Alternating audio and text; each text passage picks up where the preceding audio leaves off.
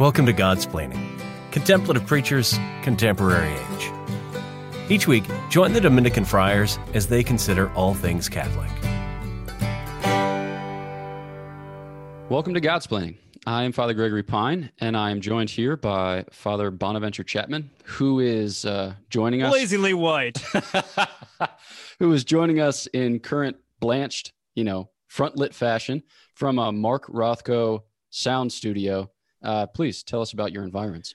Correct. Yes. Uh, I am in Mark Rothko's sound studio, capital of the world. No, I am in Thorpe, Wisconsin, visiting with uh, two two dear friends, Pat and Kendra Connolly, who I, I studied when I was in Oxford with. Pat was a seminarian, Anglican seminarian like myself, um, and they converted to Catholicism just after I converted to Catholicism. So I've stayed close to them, and they're very dear friends. And I was out visiting them I'm visiting them for a little bit of time out here and helping out the parish, the local parish in the middle of Wisconsin, because I grew up in Buffalo. I love snow, mm. uh, and they have lots of snow and hoarfrost. Hoarfrost is gorgeous. Wait, what? Um, What's hoarfrost? The the little snow, so like that in the right in just the right conditions. Um, little ice like they're little snow icicles that happen on trees you've seen these things are beautiful but it, like it, it creates this little halo basically of snow mm. on all the all the oh. trees Oh, it's gorgeous. It. It's I absolutely gorgeous. Hoarfrost. Um, nice. It's called. But there's a lot of that, which is delightful. And there's a shrine up here to Our Lady of Guadalupe in 2005 that has my favorite image of Saint Faustina painted by Noah Buchanan, nice. as well as a beautiful one by Maria Goretti of G- Maria Goretti. Um, not by her, but with lilies. And so I encourage you to look up uh, uh, the shrine of Our Lady of Guadalupe the Franciscan friars, the Immaculate, are there, and their house is Blessed John, Blessed Duns Scotus, and they have a statue out there with him. Nice. So it's a delightful little place up in the up in the in the mountains here in Wisconsin. So Man. and there's great cheese. Great. That was. Yeah. I mean, you sold it. That was like uh, tasting notes are to bourbon as these mm. things that you just said are to I don't know, going on a pilgrimage. That's a terrible analogy of proportionality. I regret the fact that I started it because then I had to finish it. And proportionality always is a bad way of analogy, as Thomas realized when he shifted back to the analogy of proportion uh, of one to one to another. Yeah. Yeah. I mean, there it is. Uh, so in this episode, our plan is to talk about something different. Okay. Well, you've noticed on account of the fact that you clicked on it and you saw that it had a title and that title contained the name of a man. And instead of it saying literature and Christopher Nolan, mm. it said movies and Christopher Nolan. Actually, we haven't yet named the episode. Maybe it's film and Christopher Nolan. We'll figure it out. But cinema, cinema and Christopher theatrics. Nolan. Yeah, I don't know. Yeah. Um, so we are uh, going to just give a little look at the oeuvre, at the works of Christopher Nolan, and um, the purpose for which being, you know, kind of a, a typical Godsplaining approach to take a contemplative look so as to see how these, I don't know, how these realities that he portrays can somehow uh, shed light on our own lives or afford us a, a deeper, more excellent entry into, uh, yeah, what's good. So with that, um, a little basic introduction. You know Christopher Nolan better than I do. Can you just give us a rough sketch of who he is and what he does?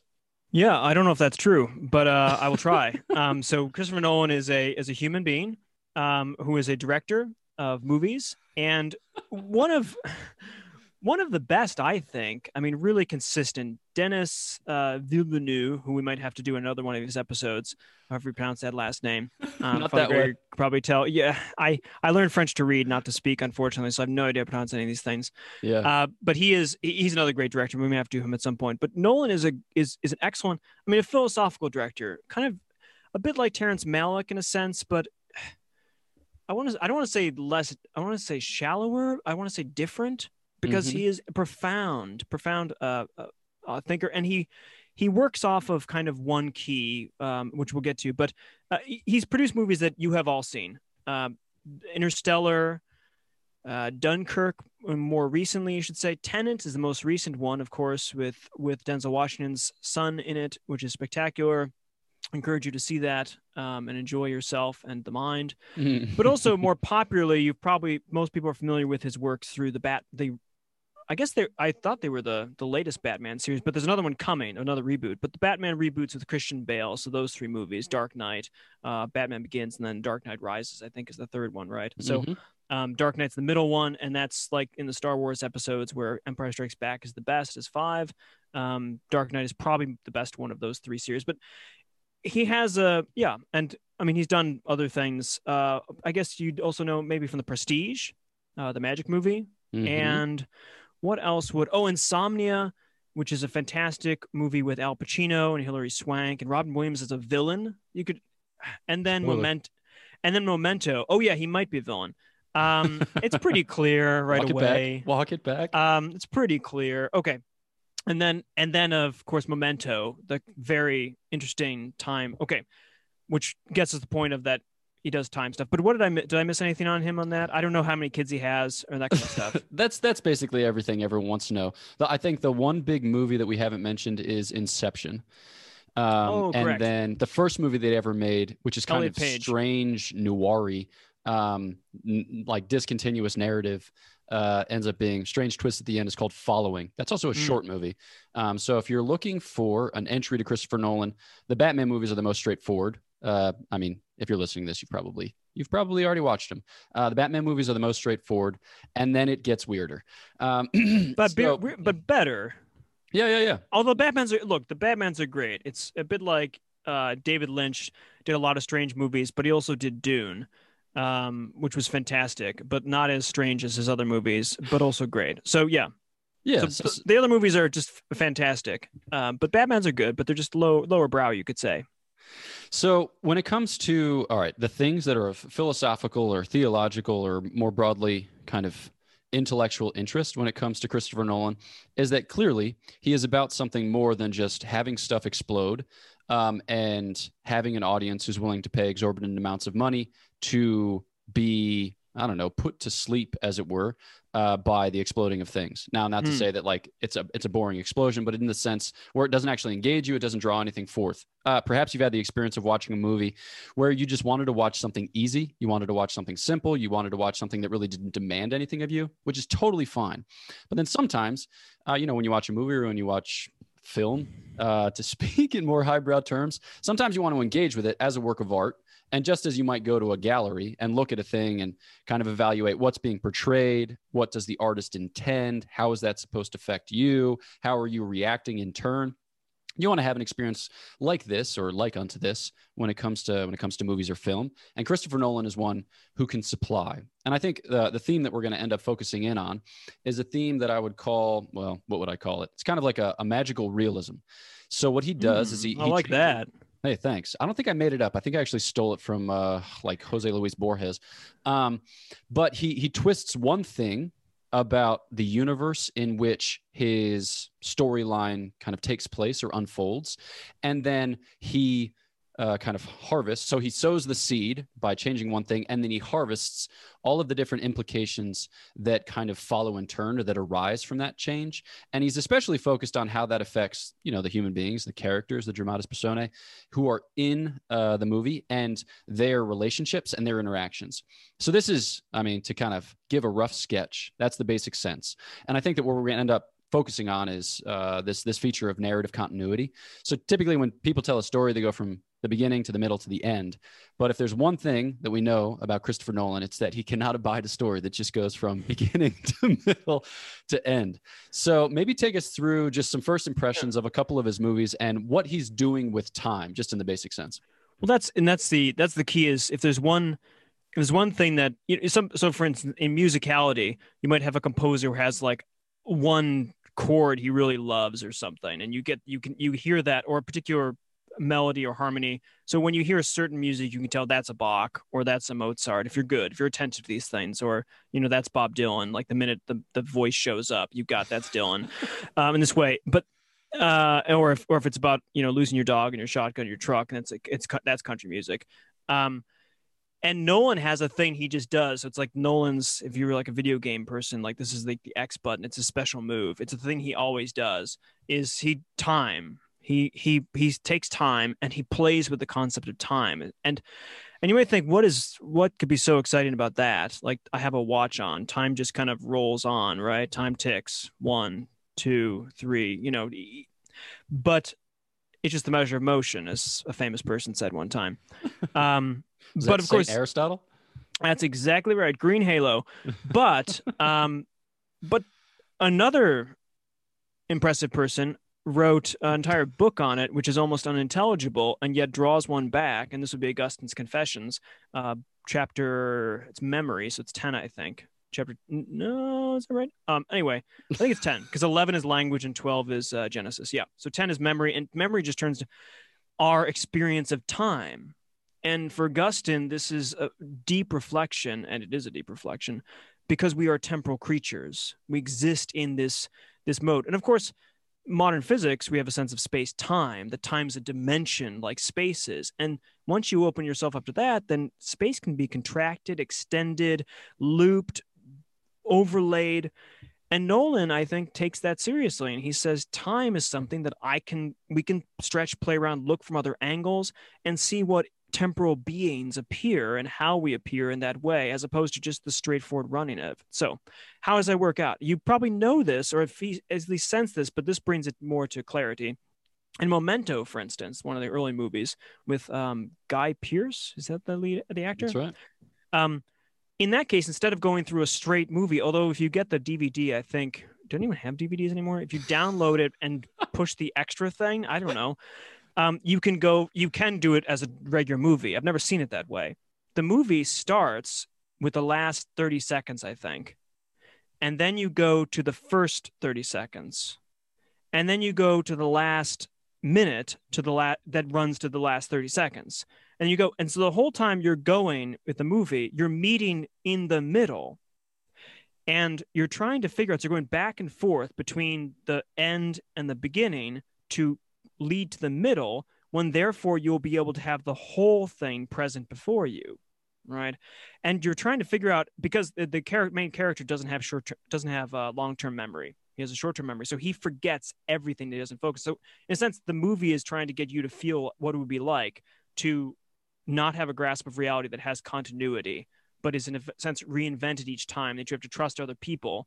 And of course he doesn't know who to trust. And because you're not seeing the narrative continuity, you're just seeing snippets of things, you don't know how to trust. So time becomes this when you screw up with time, you screw up with human trust.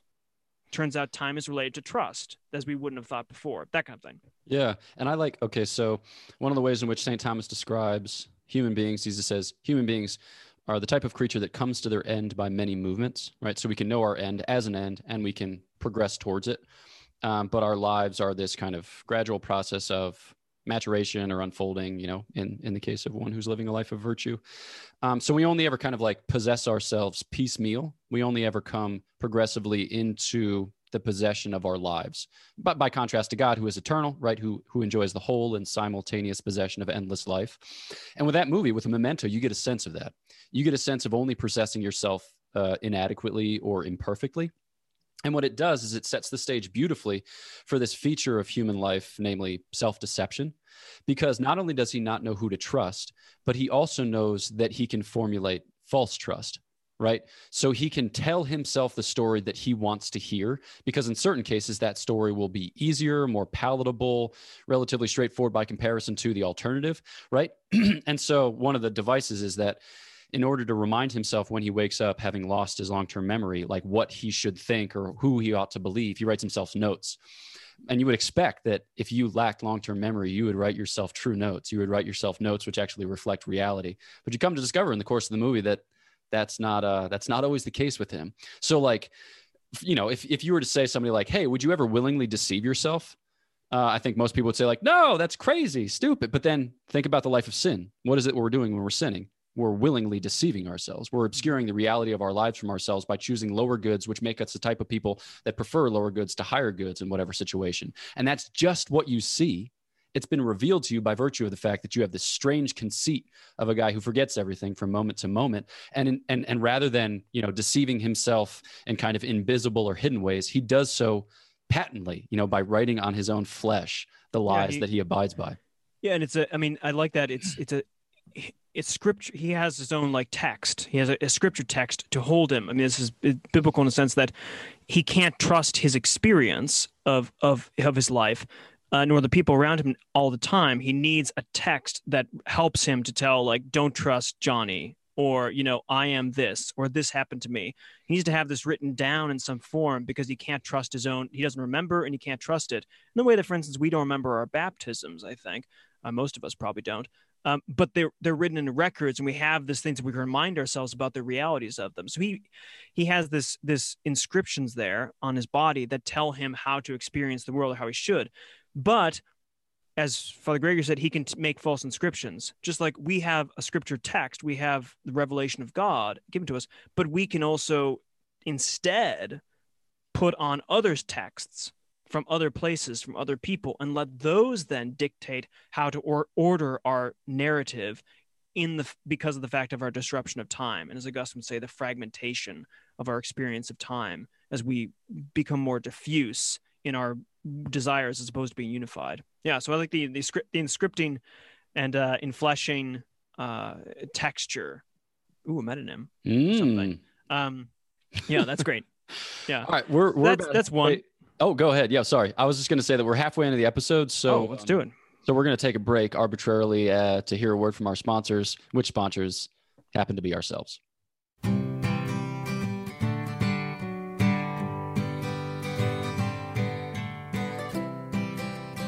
This is Godsplaining. Get up to date on all our latest episodes at opeast.org slash godsplaining.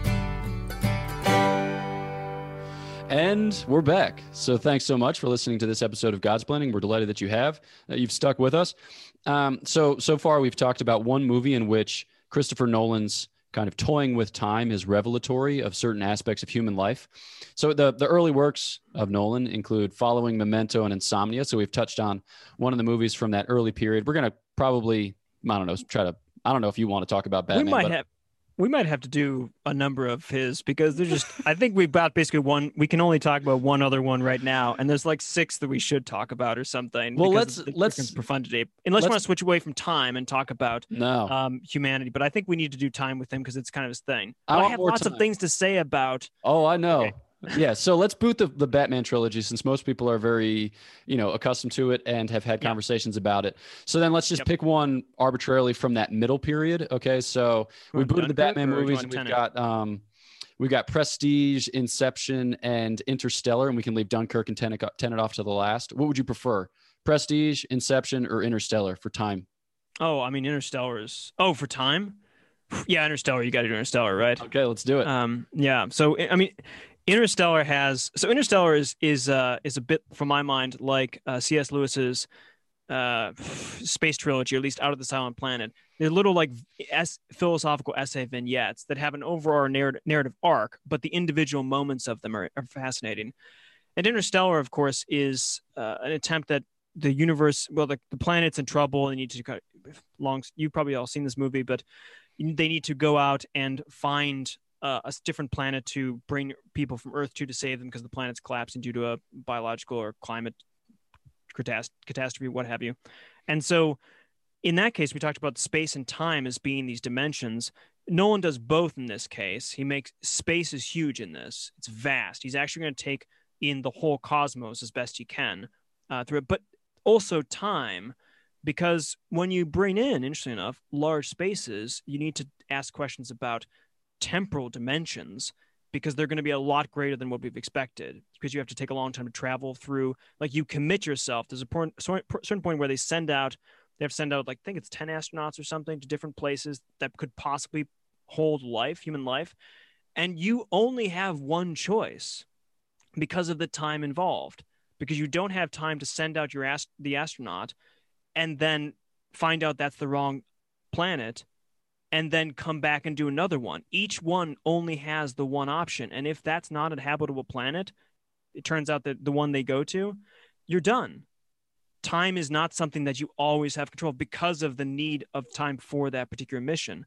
And that's, and so you meet at some point uh, a character who you feel like should be the one who has succeeded, but has not, like picked wrong.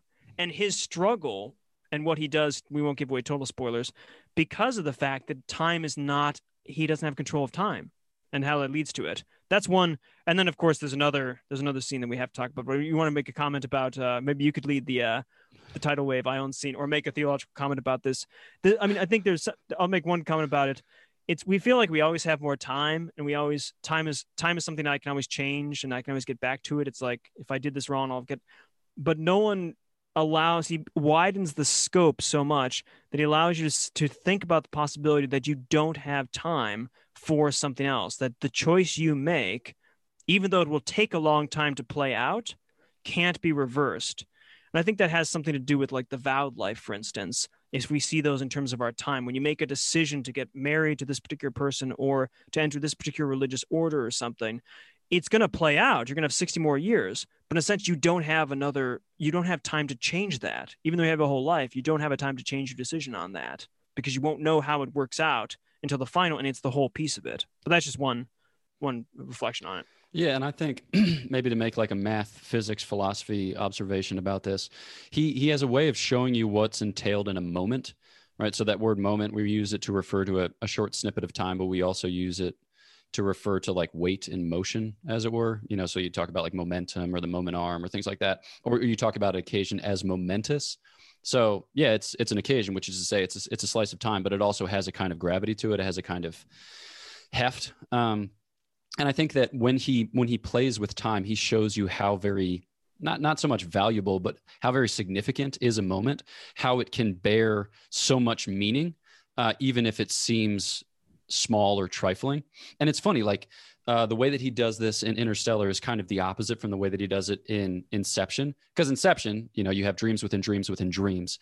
And let's say that something takes, you know, whatever, five seconds to transpire in the real world, you can fill you know like you can you can you can pass five hours in the first level of dream you know and you can pass five days in the next level of dream. You can pass five years in the next level of dream. So it's like he breaks that moment open and open and open and open so that you are less likely to overlook the fact that it is as significant as it is.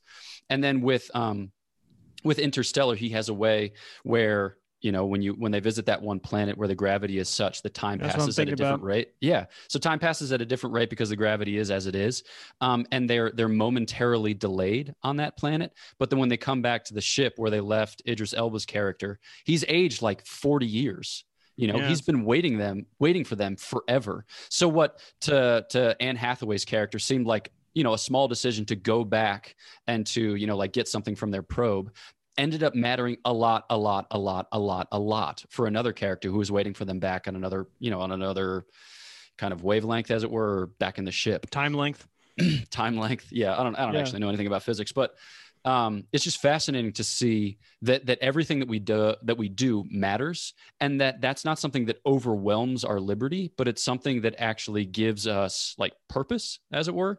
Like it, it's not to say like everything that you do matters so so much, so you should just cower in fear and never get out of bed. You know, like at the at the mere thought of potentially messing it up. It's like no, like you should get out there precisely because what you do, and not not in like a kind of crass uh, Life Teen night kind of go make a difference type way, but like everything that you do has import. um, yeah, no, you go. No, that's I was just I was just getting life teeny on things and getting excited about you know you're going to make a difference. Um, but I think that's this the and and he's a so he's a great director. We we talked about time, but because it's t- it's persons, you know. Again, Augustinian. I think he's very Augustinian in this fashion that it's time is is has to do with the persons. It's not like time is just a physical phenomenon, but time as time affects people.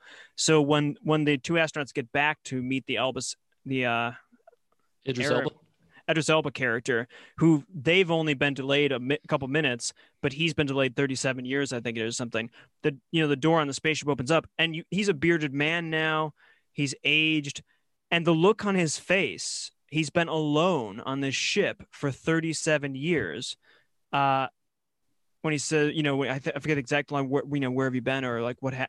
But they've destroyed his. They've changed his life in irrevocable you know, and to to realize that you can have that those effects on people, but to see in that character's personality the effects of time, not just physically, but the emotionally, psychologically.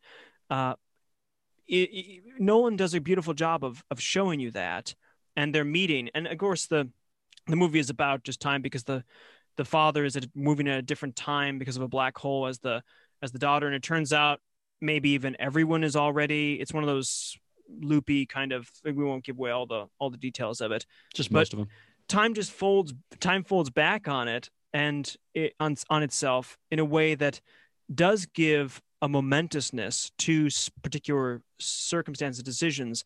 When if you think of time as just a kind of thing that clicks along on your watch and everyone has a watch and time is insignificant doesn't matter. It but time and space actually have a personal dimension. Just like when someone moves away they become less personally attached to you even though it's just distance by space but it's it is because we're spatial creatures. So far with time time actually affects your personality and relations. And no one, of course they're all fantastic. Magical realism is the right word but it's to bring out the things that we wouldn't otherwise see in what time is. That's his that's some of his genius all right, we have time for one more. Uh, oh. The last the last period being that which pertains to, I mean, in my arbitrary you call division. this one. Yeah. yeah. So the la- last two contains uh, Dunkirk and Tenet. Uh, mm-hmm. I love Dunkirk. Father Bonaventure did not like Dunkirk, so I ah, figured, we can talk about it. Let's do it. Yeah, yeah, yeah. Okay. So basic right. setup is there are three different timelines. Mm-hmm. There's a there's a story that transpires in the course of an hour, which is Tom Hardy, who's a fighter pilot in the RAF. Right. Exactly. He's a fighter pilot in the RAF, and he's running a mission uh, over the English Channel you know that's that corresponds to this battle of dunkirk when they're trying to evacuate all of these british soldiers uh, from france back to england so that they are not destroyed by the encircling german troops or the luftwaffe who is flying through sporadically to strafe them. Okay so the first storyline is tom hardy one hour. He is an raf pilot. Uh, the next storyline is one day and that's the story of a man and his son and his son's friend who pilot a ship from, they leave from England, they go to Dunkirk, they pick up, uh, well, they don't quite make it to Dunkirk, but they pick up British soldiers who are fleeing Dunkirk and they ferry them back uh, to uh, the island.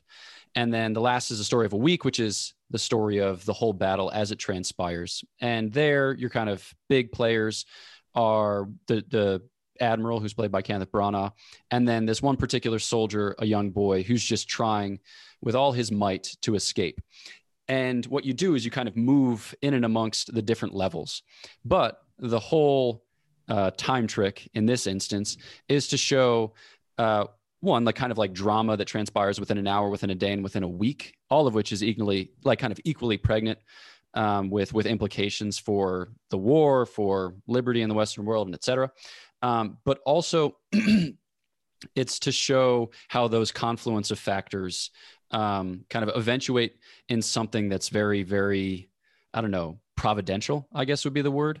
So all those three timelines converge on one point where uh, the boy who is living in the um, you know like the young young kid who's in the the weeks story has already boarded a couple of vessels at this point and they have sunk and he's trying finally like you know with his last ship and you know the ship that they're trying to board has been sunk and so they happen upon the one day storyline you know, of the guy who, with his son and his son's friend, are coming from England to pick up soldiers. That little fishing trawler, right? They, they're coming on the scene. And then Tom Hardy is circling in the air to protect them from the attack of a Luftwaffe pilot. So that's the setup. All right. So that's what time is doing. I've set the stage with Providence. You don't really like it though. So you don't think it works. Well, I, I, my only concern was um, I do like that, that well, the, the intersection, the fact that you've got three layers of time tra- going at different, at different points and that, and because again, time is something that has this subjective feel to it, this personal feel to it, this kind of stretching and straining thing, you can have movements in different, you can go these different levels of it in different sequences, you could say. Um, I think he gets. I think he nails down two of the three levels. Uh, I felt like he nailed. I, so because there's certain points where they cross each other, so they converge at one point, but they're kind of keeping tabs on each other. So at certain points, you see the fighter pilot, you know, in the do- in the air over the over the beach or something, and you remember, wait, that was ah, I know that. So there are these certain points where they click, and I felt like two of the three levels kind of clicked in, and the but the three levels together, I didn't think tracked the entire movie except for like that convergence point, which it would be impossible not to have that track. such is a convergence point. But um, that's my only. But it's a, in general, what I find with Nolan is he's dealing with the most abstract and yet personal issues. So all of this time work he does is not just for like time's sake, but for anthropological reflection. And so he's dealing with extremely heavy and difficult concepts, and he's bending them in ways that are beyond what you would want to the magical realism aspects, Father Gregory said. And so I give him A's for effort. it's hard to land really, really dangerous planes, you know? so, so like, even like Interstellar is not a good movie in its entirety in terms of like a narrative arc that works out perfectly, this sort of thing. But he's like a, he's like a, a I don't know, a sophomore who decided to enter uh, the college level physics, you know, he, he's way out of his league because these are just difficult concepts. And so he's it's so ambitious. If you get any of it right, that's going to get an A plus from me. Like, well done, my friend. and he gets so much of it right. So even if you have one flaw, some people don't like some of this this stuff, but the ambition is just impressive, and it's the ambition for the sake of the person out person's dealing with time and how we intersect on that. So Dunkirk, I think is it is great. I don't feel I feel like two of the, one of the or, or, doesn't fit as well with the other two layers but that's a such a small that's like well you know you spelled gray with an a and we usually people spell with an e or something. It's fine. It's a fantastic movie. I recommend it uh, heartily. So my last kind of apology for this or my defense of it is that i think that it succeeds precisely where it needs to succeed. So i think i think the week long storyline is a little bit loose and you know, could it have been just a three day storyline and could he have kind of done it a little tighter? I, I suppose he could have. But I think that what the scope of the three storylines shows you is the different motivations of the different characters uh, in a way that I found very personalistic and very humanizing.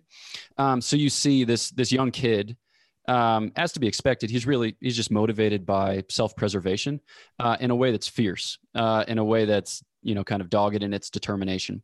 And then you see the father and his son and they're they're they really are motivated by a spirit of like sacrifice and of i don't know what you would call it maybe like piety. So um this this gentleman had two sons and his oldest son was an RAF pilot and he died in one of the early engagements of the war. And so they see it as like a kind of contribution to something for which their son sacrificed. So then it's like it's like love of it's like love of family almost. And then in the case of uh, Tom Hardy uh, the the pilot who's there, uh, you can see you know his love of country touches him at great personal cost because he was part of a squadron of three planes. One got shot down at the beginning, the other got shot down, uh, like kind of I don't know, maybe halfway into the story, and then it's it's up to him basically. He knows that if he goes after this plane, that um yeah, that, that he's going to run out of fuel basically, and it's going to end poorly for him, and it does. Uh, but he chooses his love of country over his own kind of self-preservation. So you see like kind of different takes on the common good, and then all of those takes come together just very beautifully in that convergence factor, and you see like you know that that all of these desires for genuine human goods can be concordant and that they're all taken up in this war effort because the kind of providential man who oversees the whole of it is Kenneth Branagh. And the big thing that he says is when he sees all of these ships coming on the horizon, he says, that's home. Um, because throughout the course of the movie, you know, people are saying, you know, it's so close, it's so close, England is so close, home is so close. Uh, but for them, it seems impossible, it seems unrealizable. But then when it comes to them, like when all of these different men's motivations come to bear on this point, you know, of their, you know, their their common love for the common good, that that that home is made real home is made present. So i just thought that was i thought that was so beautiful. I thought that was so successful. And yeah there i mean like you said there there are things about it that aren't perfect but um christopher nolan just has he has the guts to make movies that are you know they're they're difficult you know they demand something of you but like after you've watched them you feel like you've been on a retreat rather than seeing your 27th marvel movie. It's a he's a magnanimous director he knows he can achieve the good. He desires to achieve the good, and he aims for great. He aims for great things because he's a great soul director. I would say that magnanimity of direction would be his one of his virtues. Boom. All right. Well, this has been our first installment in film and fill in the blank. So, our first here with Christopher Nolan. But there are many excellent directors in this our modern age. You know, we we mentioned Denis Villeneuve. We could all, you know, we also mentioned Terrence Malick. But I could see us doing uh, you know, podcasts about, uh, let's see, Wes Anderson or the Coen brothers or Jordan Peele or different people like that. So we did a lot of literature last year, and I, I, suspect we'll do some literature again this upcoming year, but trying to mix in some film. So thanks so much for listening to this episode of Godsplaining. Please do share the podcast with those whom you think could benefit from it. Please leave a review. Easy way to kind of work the podcast up in an algorithm so other people see it. Think about it as like the easiest way to evangelize that you've ever had or that you've ever done. Um, and then, if you would consider uh, supporting us on Patreon, uh, we recently got some help with editing things because we're terrible at technology and other people are better at it. Um, so, if we could contribute to that, it helps us to offset those costs. Uh, I think that's all from us. So, we're praying for you in this new year. Ask that you pray for us, and we'll catch you next time on Godsplaining.